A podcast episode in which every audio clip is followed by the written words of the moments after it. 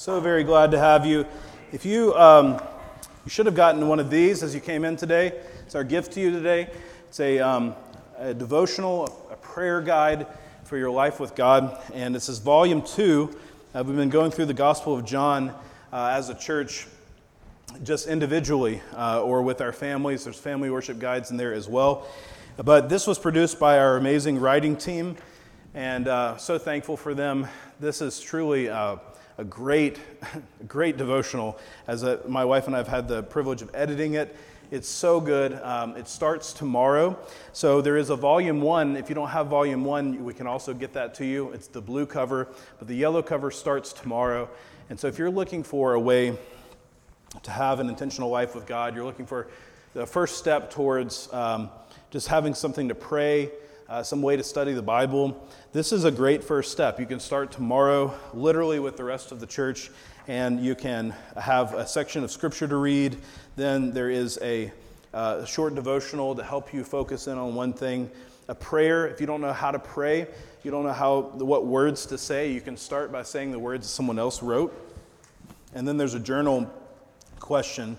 Alongside this, we have the Gospels of John journaling Bibles. And so if you didn't get one of those when volume one came out, please grab one of those as well as our gift to you. So those are, those are outside. If you didn't grab one when you got a bulletin, make sure you get one of those and join us um, in the coming weeks as we go through that together.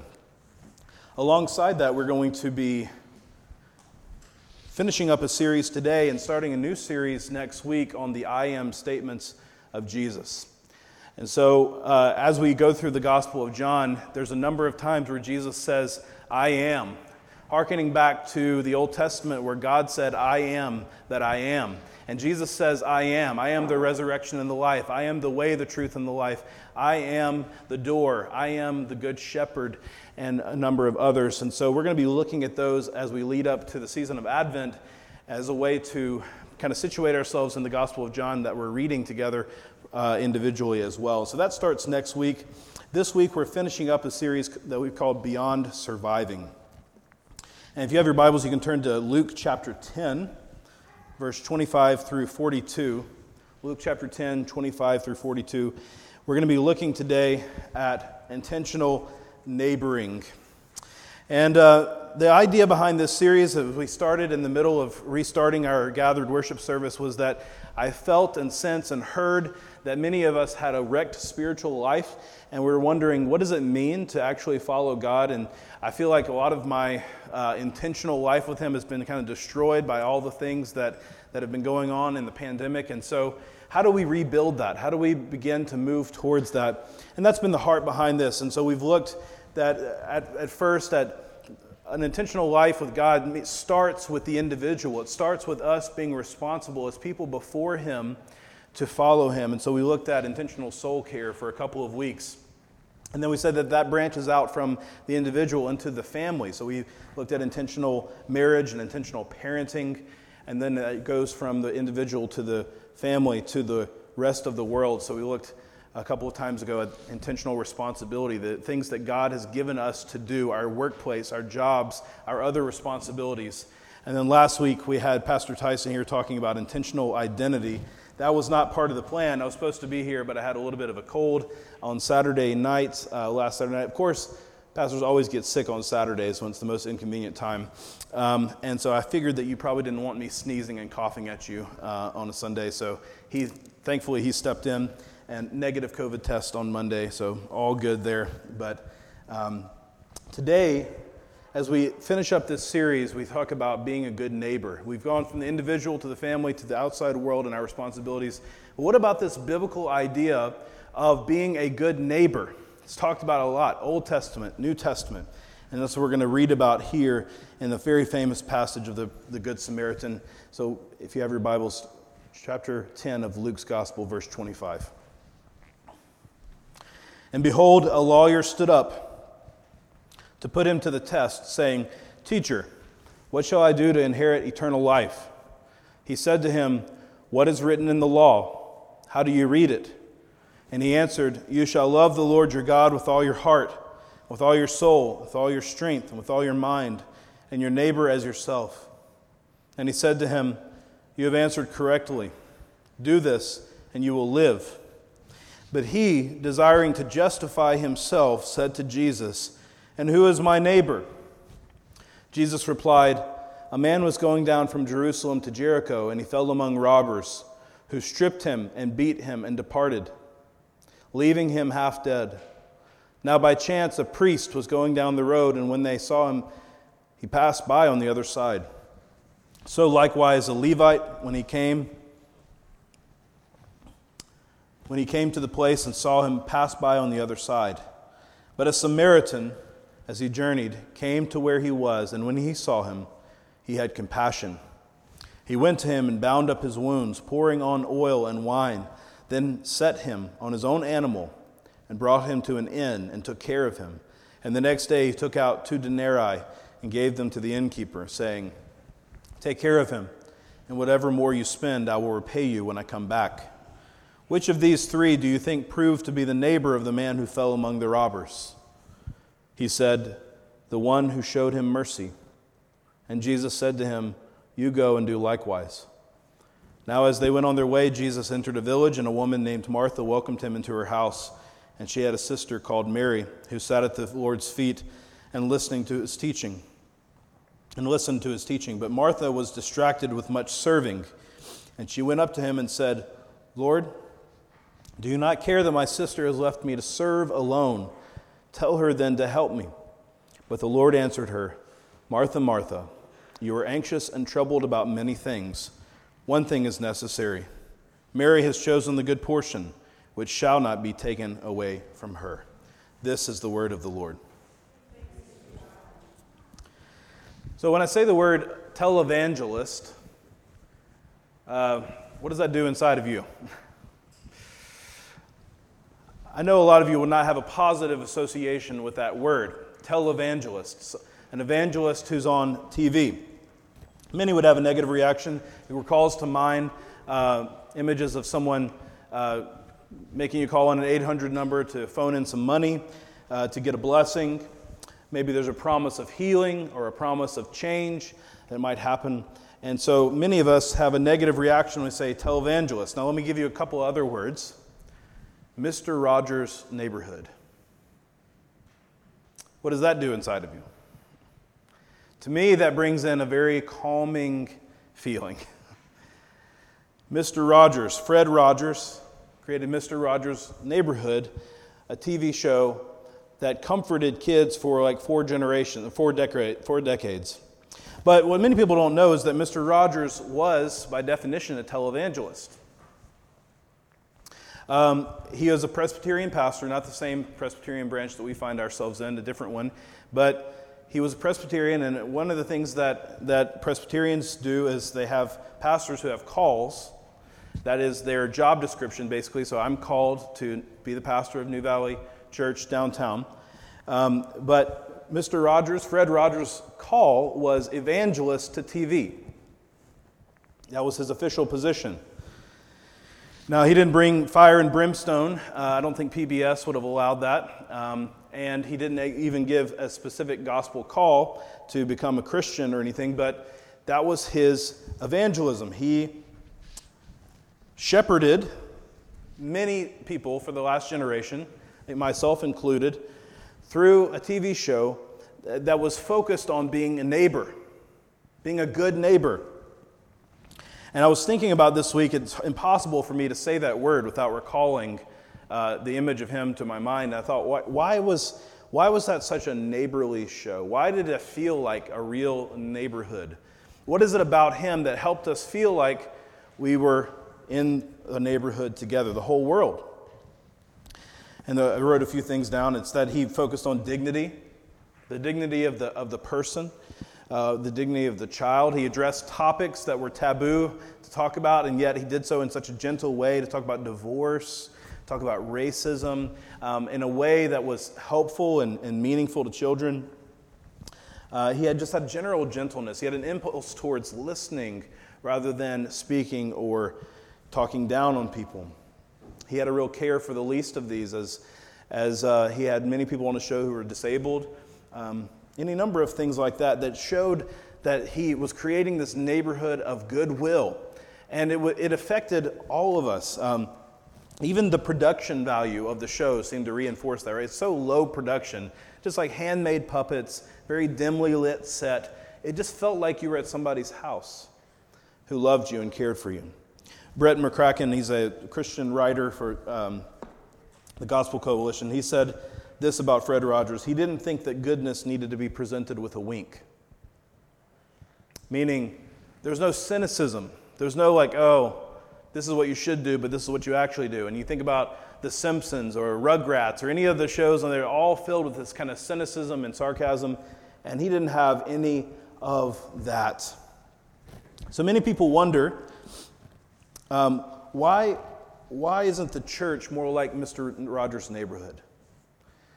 Why are people not like, more like Mr. Rogers if they claim the name of Christ? To be a good neighbor surely is the idea that Scripture tells us that we're called to love our neighbor as ourselves. It's the second great commandment.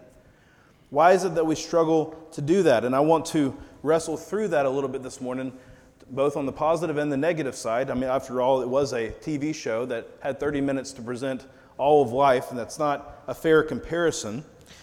And ultimately, I think Jesus teaches us to be a good neighbor through himself, but we need to sit and listen as well.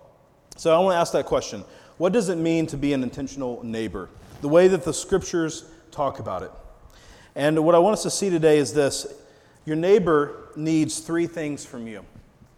Your neighbor needs three things from you. Those are three things that Jesus highlights here in this passage. And the first one, where I'll spend most of our time this morning, is attention. Your neighbor needs your attention. Who gets your attention? One of the questions that drives this whole passage is Who is my neighbor? It's the question that the lawyer asked in verse 29, but he, desiring to justify himself, said to Jesus, Who is my neighbor? What he wants to do there is he wants to limit the idea of his responsibility in the world to a few people so that he can know how to fulfill the command that is given from the summary of the Old Testament. You shall love the Lord your God with all your heart, soul, mind, and strength. You shall love your neighbor as yourself. Well, who's my neighbor? That's a valid question. Give me some definition. I understand that question personally. I like that question, if I'm honest. I want to know what's my responsibility so I can make sure I can tick off that box. And what Jesus does is he, over this story, expands the idea of neighbor to be an impossible impossibly big burden. And he does that for a particular reason that we talk about. But first, who is your, so who's your neighbor? First, it's the one in your circle. The one in your circle. That's the assumption behind today's passage. It's what everybody would have agreed upon. As the man says, You shall love your neighbor as yourself. He's quoting the Old Testament. He had a very clear understanding of what the neighbor was in the Old Testament. In the Old Testament, it was uh, Israel was divided into 12 tribes. And so if you were in the tribe of Benjamin, then your neighbor was, was Benjamites because that's where you lived. They were divided in the promised land according to their tribes. They lived together with the people who they were related with or distantly related with and who were brought in from marrying from other tribes. And so people knew who their neighbors were people that were closest to them, the people that they related with. And that's still who we often think of as our neighbors. Our neighbors are the people who are close to us, people in our circles. When we say neighbor, you probably automatically think of a next door neighbor or someone that lives close to you. And scripturally speaking, that is true. So, the first question to us, the first challenge that we have to ask ourselves, even though Jesus is going to expand the idea of neighbor, is, the, is that do we even take the first thing, the first most basic level, seriously? Does our neighbor have our attention? The people that we are closest to already, the people that God has placed us around, maybe even our exact neighbor. When we were uh, replanting this church in 2018, we stopped our worship services, went back into my living room, did some training. And one of the things that we talked about was this idea of loving our specific neighbors inviting them to church. We used a challenge that you could call the hashtag challenge, or uh, the, uh, you think about tic tac toe, the pound sign. You think about your, the pound sign is in front of you, and you think about the center square of the hashtag is your house. And then you look at the houses that are around you. Or if you're in an apartment, think about it, just get creative, you know, above you and to the side of you, below you. Um, do you know the names of the people that are around you? Would be a first challenge. What else could you figure out about them? What else do you know?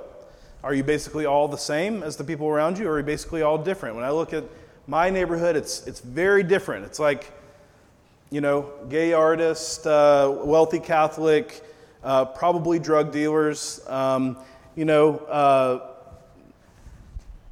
mentally ill and un, you know, unemployed person, two pastors. I mean, that, that's like the neighborhood that I'm, I'm in. Is it the same for you? Is it, is, it, is it different? Who's your neighbor?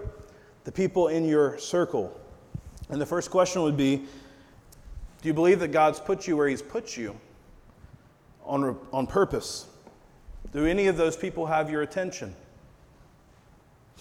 Not just the person in your path, Jesus expands, the person in your circle, expands the definition to the one in your path. Because Jesus clearly in this passage is not just talking about our physical neighbors. As he asks the question at the end, who do you think proved to be the neighbor?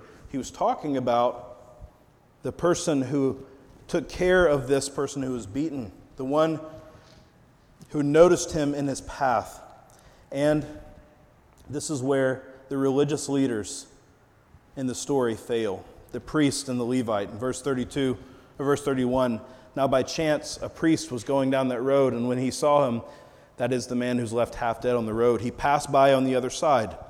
So likewise a Levite, when he came to the place and saw him, passed by on the other side. You have these two individuals who see this man and they it's in their path, but they pass by on the other side. They don't take care of him. They are not, in Jesus' words here, neighbors. Why? Why did they pass by him? We actually don't know for sure, but it could be a couple of different reasons. It could be for either purity or for safety. It could be purity. Both of these are religious leaders, priests and Levites. In the law code, if they touched a dead body, they would be unclean for seven days. Presumably, they're going through this, this passage so that they can present themselves at the temple and do whatever it is that God's called them to do. And so they're thinking possibly about their purity, about how clean they can be to perform the works of God. Perhaps it's not about purity, perhaps it's about safety. It's a very dangerous passage. It's dangerous even still today. If you go through this same passage that's talked about here, you can still be robbed. It's very desolate, and there's lots of places to hide. And Everybody knew that. And so everybody took that road cautiously. And they knew that thieves were devious, just like they are in our day. And they knew that perhaps someone was put out there in the road like a decoy. There's this hurting person. If you stop to help them, two other thugs jump out from behind a rock and take advantage. It happens still today, right? The, the, the whole scam of the person pulled over on the side of the road who needs help and there's people waiting beside. It happened in that day as well. So, for whatever reason, for purity or for safety, these pass by. And Jesus says they don't prove to be a neighbor to this person because they valued that safety or that purity above who God had put in their path. Do you see the neighbor is the person, not just who's in your circle, who you're comfortable with, who you might know, but it's a person that God presents you with in a moment. Being a good neighbor means that we are sensitive to the Holy Spirit's work in our life. As we wake up, we recognize that He may put needy and hurting people in our paths. He may interrupt our schedules with, with, with things that need our attention, with people who need our attention. Continuing in the expansion of the definition of neighbor, it's not just the one in our circle and it's not just the one in our path. To give it its most expansive form, he says here, it's actually the one on the quote, other side. It's the enemy. It's the person that you want to love and be a good neighbor to the least. He does this, of course, by saying that this person who helped the man on the side of the road was a Samaritan. Enemies of the Israelites, close neighbors, and yet hated. The scriptures tell us the Jews had no dealings with Samaritans. No dealings with Samaritans. Why? Because they were close, close to their ethnicity, but not all the way. They were close to their religion, but not all the way. They were close neighbors, but they practiced in slightly different ways, and they had slightly different genetic makeups. And so they were hated. And it's, it's become somewhat expected for us, as we've heard this story over and over again, to, to see this Good Samaritan, to have hospitals named after Good Samaritan. But you have, to, you have to feel that that's like us saying the good Nazi, you know, good Nazi hospital. When verse 33 happened, when Jesus tells the story, he says, But a Samaritan, as he journeyed, came to where he was, the, the ominous music begins. This is where the bad guy enters. in the minds of the hearers. And yet, of course, this one proves to be the hero of the story. And the lawyer at the end can't even bring himself to say the name Samaritan. He simply says, The one who is the neighbor is the one who showed him mercy. Who's your neighbor? It's the one on the other side, it's the enemy. We have to recognize that the neighbor who needs our attention is often the one that, for us, is hardest to give attention to. The one who is completely different from us. who is different from you?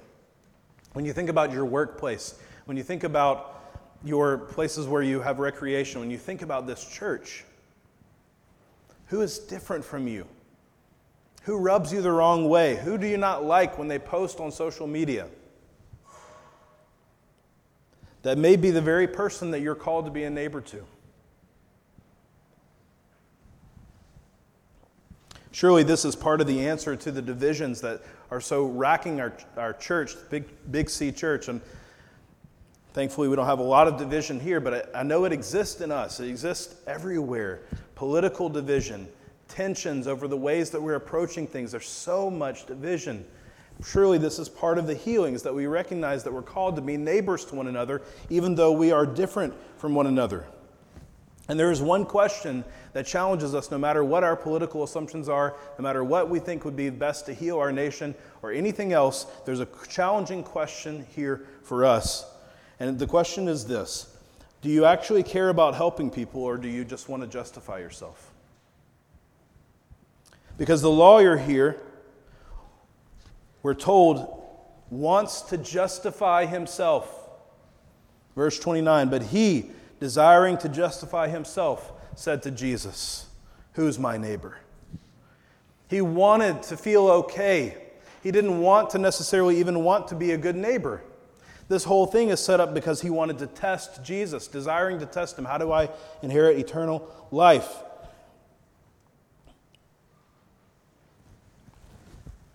When it comes to the divisions and the hurt that, that we're all experiencing right now, the basic question is do you desire to justify yourself or do you desire to help and be a good neighbor?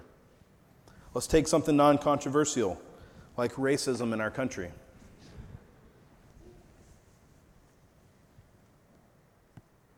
The evil of racism shouldn't have to be said out loud, but it does. It's abhorrent. Wherever it exists, it's abhorrent. It's the called out in Scripture as an evil. We agree on that. There's a lot of disagreement in the church about how we approach this and how much it's blown up. Isn't there lots of opinions going around and lots of people posting in one direction or the other? I, I notice this is going to be broad. Uh, you may fit in in a different way of looking at it, but broadly speaking, I notice a lot of Christians, some of them are emphasizing preservation and some of them are emphasizing activism. Some are emphasizing preservation. They say, of course, racism's bad, but, you know, Let's, let's be careful to preserve our society. Let's be careful to preserve the police and not uproot that. And let's be careful to, to not um, upset other things and, and maybe align ourselves with political organizations that are anti Christian. Maybe let's be careful that, we, that in the process of, of taking care of this, we don't uproot other things. We don't cede ground to the sexual revolution or whatever it may be. There's a preservationist impulse, there's an activist impulse that says, no, no, no, Let's not preserve anything. Let's uproot. Let's, let's, let's turn things over. Let's expose things to the light. Let's see how far it goes. Let's not cover up evil or be silent.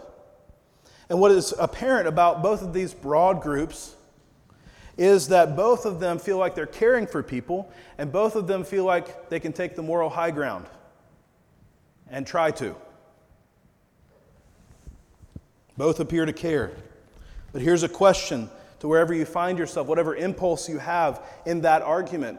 Here's the question Do you actually care about people or do you care about justifying yourself? Both could be guilty. Both can definitely be guilty of justifying themselves. Perhaps the preservationist has a temptation towards not upsetting their apple cart, not wanting anything to change, not being uncomfortable with, with anything that's other than the, the status quo, and there can be a shoving out of new ideas because you really want to justify yourself.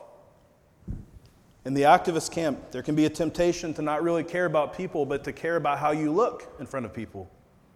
To just make sure that you're on the right side of history, make sure that you're saying things exactly right, that you're inclusive enough. And, and really, what, what you're signaling is not a care for people, but a virtue of yourself. See, both sides. Whatever the issue is, that's just one issue. There's a temptation to justify ourselves rather than care for others. And where does that come from? It comes from a desire to be okay. I'm okay. I found myself in the right spot. It's the same desire that draws the lawyer. I want to be okay. Tell me that I've checked off the box. But in reality, what Jesus does here is he explodes the box and tells us hey, you know what? You should pay attention to the people around you, to the people that God may put in your path, and even to your enemies. I mean, it's endless. We're all one people. We're all God's creatures. We're supposed to care. But in that care, there's so much burden. Do you feel the burden of that care? What do you do with the burden of that? Do you try to minimize that so you can justify yourself, or do you come and say, I need something bigger than me to carry this burden? That is the gospel. Because you cannot fulfill this commandment. You cannot. You cannot fulfill the first commandment. The lawyer doesn't even try with that one, right? You shall love the Lord your God with all your heart, soul, mind, and strength. Wow. That's the first and great commandment. Why doesn't he say, Well, how can I love God with all my heart? He knows how burdensome that question is, but for some reason, he, he zeroes in on the neighbor, the second commandment of the law, second great commandment. Seems a little more attainable, doesn't it? But even that, Jesus says, is not attainable. To be able to love your neighbor as yourself is something that you cannot do. To give your attention is something that you're not capable of doing. But it's what your neighbor requires from you. To be a good neighbor, you need to give them attention. Secondly, and more quickly, we'll move faster here, you need to give your resources. Your neighbor needs resources. I love that the first impulse of the Samaritan is compassion. Verse 34. Verse 33 at the end, he says, When he saw him, he had compassion. And that's often what we equate to being a good neighbor, isn't it? Being compassionate. You care about people. But notice that he doesn't just stop with compassion, he gives of his resources, he gives time. It's not the case that the Samaritan didn't have anything else to do with his time, like the Levite and the priest. Of course, he was crossing a dangerous area for a purpose. Why else would he be there? He had a schedule, he gave up his time. He gave up his money. He gives out of his own purse to care for this man. He even gives his words and his reputation. Why? Because I don't know about you, but if I'm an innkeeper and I receive this bloody mess of an, of an individual and I have to take care of them, and somebody says, hey, I'll come back later and pay for this, I'm going to have some questions. I'm going to need some collateral, right? But this man just receives it. Almost certainly, this Samaritan was well known in the community. Almost certainly, he was a person of integrity, and he uses that integrity towards the good of this broken and hurt individual. Time, money, words. Words so important for caring for a neighbor. I watched a documentary on Netflix called uh, Speed Cubers. Anybody seen that? It's a story of these competitions of Rubik's Cube, people who, who solve them very fast and how quickly they can do their time. And I cried through the whole thing. Um, it's a real tearjerker. I mean, if you think that a documentary about a Rubik's Cube can't bring you to tears, then I defy you to go watch this. Because um, it's really not about the competition, right? It's about the friendships that are created there. And this guy named Felix, who's a world champ, and he's from Australia, and he's got all these records, and yet he's kind of growing up and maturing, and he's kind of getting a new job and everything. And so he's not as into it anymore. And Max Park is another, um, another competitor from America, and he he is autistic. And so this, this speed competition is everything to him. And it's a story of, of how Felix is, is caring for Max. And even as Max breaks his world records, he's texting him encouragements, telling him how awesome he is. And it's just amazing to see how this, this different parts of the world uh, and enemies are neighbors to one another. It's amazing. Your, your neighbor needs your attention. Your neighbor needs also your resources, your time, your energy, your money, your words. One way to apply this is to ask ourselves which of the three things that I just mentioned are you most willing to give and which are you most reluctant to give? Some of us are willing to go anywhere and be anywhere for anyone. We're willing to serve, we're willing to show up and be present. But the moment that something affects our pocketbook, we're out. Some of us are the exact opposite of that. We're totally willing to write a check. But the moment that helping someone disrupts the schedule that we've already cre- crafted for ourselves, that makes us feel successful, and I, I identify as a good person, then that's when the idolatry comes in because we can't be disrupted. Others of us are, are willing to use our words. We're willing to praise people, encourage people. We're willing to get online and say the right things. But when it comes to actually helping a situation with our time or money, we're not as willing to show up. Which are you most reluctant to give, and which are you most willing to give? I say all this today to show us the impossibility of it to be a, a neighbor. What we're commanded to here is to give attention to those who are closest to us and even to our enemies, to give our time, resources, money, it's overwhelming to think about. And it's so important then to see this third thing that your neighbor needs and that you need it's Jesus. Your neighbor needs Jesus. And in order for you to be a good neighbor, you need Jesus. Being a good neighbor means way more than being Mr. Rogers. It means way more than making the world a better place, joining hands, being good. Maybe you're wondering why I included the story of Mary and Martha at the end of our reading today. We haven't really talked about it today. We don't have time to unpack it. But I wanted to read it for you because I think it's very interesting. I discovered this a few years ago as I was reading through this passage that Luke, as he arranged his gospel, puts these two stories next to each other. We have this lawyer at the beginning of our passage in the Good Samaritan saying, This is the summary of the law love the Lord your God with all your heart, soul, mind, and strength, and love your neighbor as yourself. And then he focuses on neighbor, as we've already said, because it's attainable in his mind, and Jesus destroys that. But I love how Luke returns back to the first commandment with the next story. But let's not forget the first commandment love the Lord your God with all of your heart, soul, mind, and strength.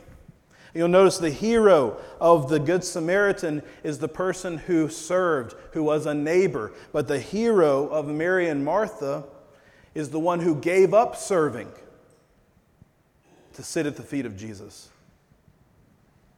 And Martha is distracted with much serving. Do you not care that my sister has left me to serve alone? But Jesus says, one thing is necessary. You've forgotten the first commandment. Love the Lord your God with all your heart, soul, mind, and strength. What does that mean? It means this serving is a necessary outpouring of the gospel. The gospel comes first.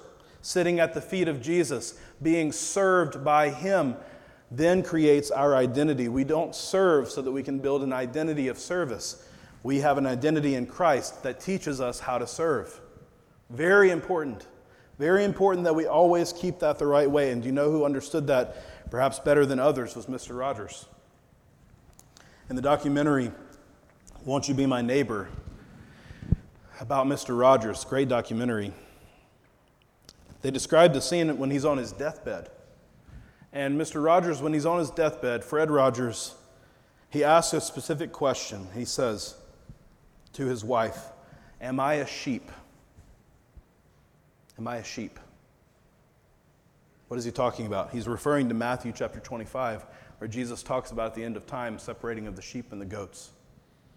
And on his deathbed, Mr. Rogers was not content that he had created a neighborhood where millions of people grew how to, in how they love each other and serve one another and are compassionate to one another. What he was wondering about is was that enough? Have I done enough? And the documentary gives the exact wrong answer, by the way. His wife's response to him, perhaps it was edited, want to honor her, perhaps she said more and they just cut it out. But the answer that they give and the answer to the, the sum of the documentary was if anyone is, you are. If anyone is a sheep, you are. Why? Because you're the best of men because you're a good neighbor and you've done all these wonderful things. But Mr. Rogers knew enough of his own experience to have that question at the end Have I done enough? This person who spent his whole life cultivating a neighborhood on screen. Was it enough? It's not. It's not. Why? Because you are not able to such a task. The scripture says our righteousness is even, even our righteousness is as filthy rags. Even our neighboring is so flawed. Do you not feel the weight of being a good neighbor and loving the Lord your God with all your heart, soul, mind, and strength? The answer cannot be that you're a sheep because you're good, because you're a good neighbor. You cannot serve your way into the kingdom of God. Who is a sheep then? The sheep is the one who sits down at the feet of Jesus, who receives his work, his service first, who has an identity in Christ first, and then is a good neighbor because of what Jesus has done for him or her. It requires first a ceasing from striving a ceasing from trying to be everything that Jesus is. You're responsible for the whole world, being a neighbor. But can, are you able to rise to that task? You're not. We can barely be good neighbors to those who are around us. We can barely be good neighbors to those who are in our circle or on our path, much less all of the world of which we are part, that God has made us part of. And so we need to remove that burden from our shoulders and put it on the shoulders of Christ and come and sit at his feet and be served by him because the Son of Man came not to serve, not to be served, but to serve and give his life as a ransom for many. In giving his life, he served us in the way that we could not serve ourselves. And when we're in him first and we sit under his feet, he teaches us how to serve others.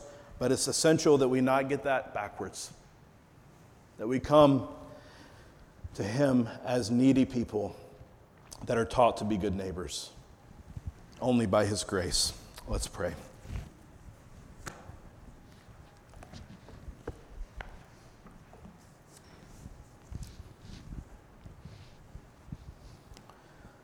We have not loved you with our whole heart, mind, strength.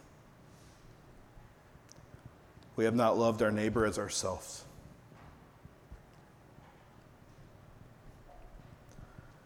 We feel the burden of the law this morning.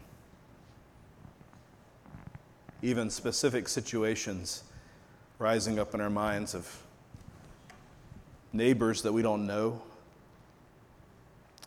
friends that we may have abandoned on the side of the road in their time of need.